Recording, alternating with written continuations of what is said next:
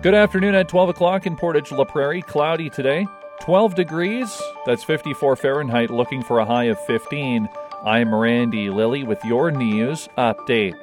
A rural health summit was held at Portage La Prairie's Stride Place on Wednesday afternoon between the Manitoba Chamber of Commerce and Doctors Manitoba to discuss the shortage of physicians in rural Manitoba.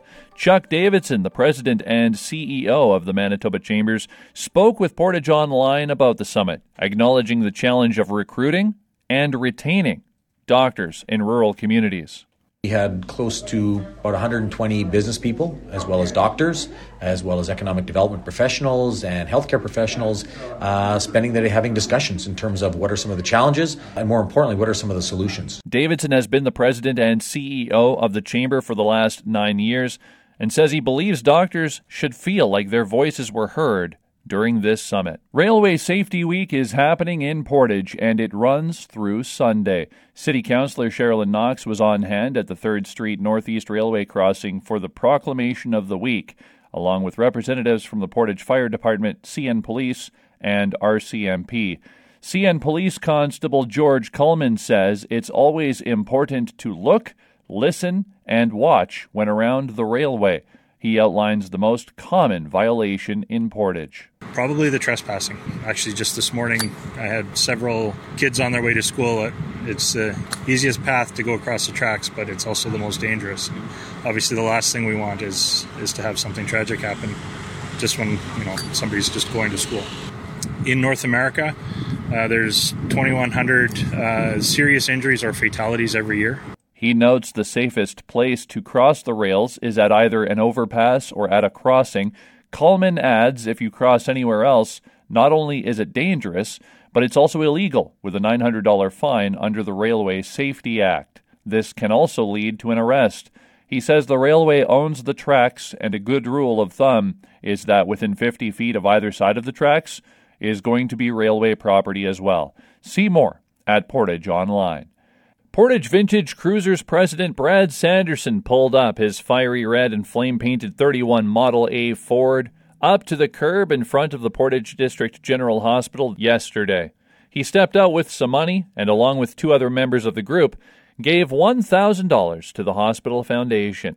And Executive Director Tara Penninger from their recent fundraiser says the gift is amazing. It's amazing when these community groups come forward to, to make donations to the foundation. I think that everyone in the community and beyond sort of respects what the, the foundation is able to do within the healthcare facilities that we fund. And it's just something that impacts the whole community. We're always extremely grateful when these uh, community groups go above and beyond and think of us to make the donation to. Sanderson adds it feels good to be able to help out the hospital, noting they do this every year for a different charity from their silent auction and rod run. He adds they've been raising money like this for about fifty years. Sanderson notes the club's been in operation for quite a while, himself being a part of it for twenty-five years. The money was raised from their almost rained-out car show held back in June. In sports, Team Canada's broomball squad played in the first-ever Super Series against the United States last week, and Saint Claude's Zach Zeratti was part of the mixed team. The first-ever event took place in Minneapolis last week and saw Canadians and Americans go head-to-head in a best-of-five in women's, men's, and mixed divisions. Zeratti says he's hoping to attend the event next year, but notes there will probably be some changes to the format.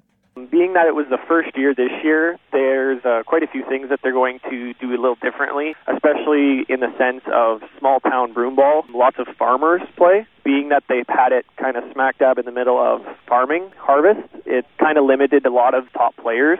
So the plan is to hopefully host it kind of in November, December next year. The Saint Claude product is looking forward to the season ahead, and he's thrilled to have been able to represent his country. For more details on broomball and Zeratti, go to Portage Online dot com.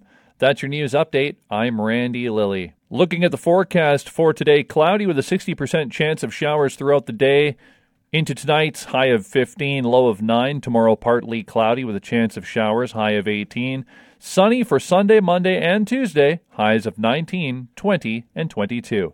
Around the region, Brandon cloudy at eleven. Winnipeg is mostly cloudy and thirteen. Here in Portage, wind is south-southeast, twenty-four, gusting to thirty-three kilometers per hour. Humidity, eighty percent. We could see rain For the rest of the day today, twelve degrees, fifty-four Fahrenheit, looking for a high of fifteen.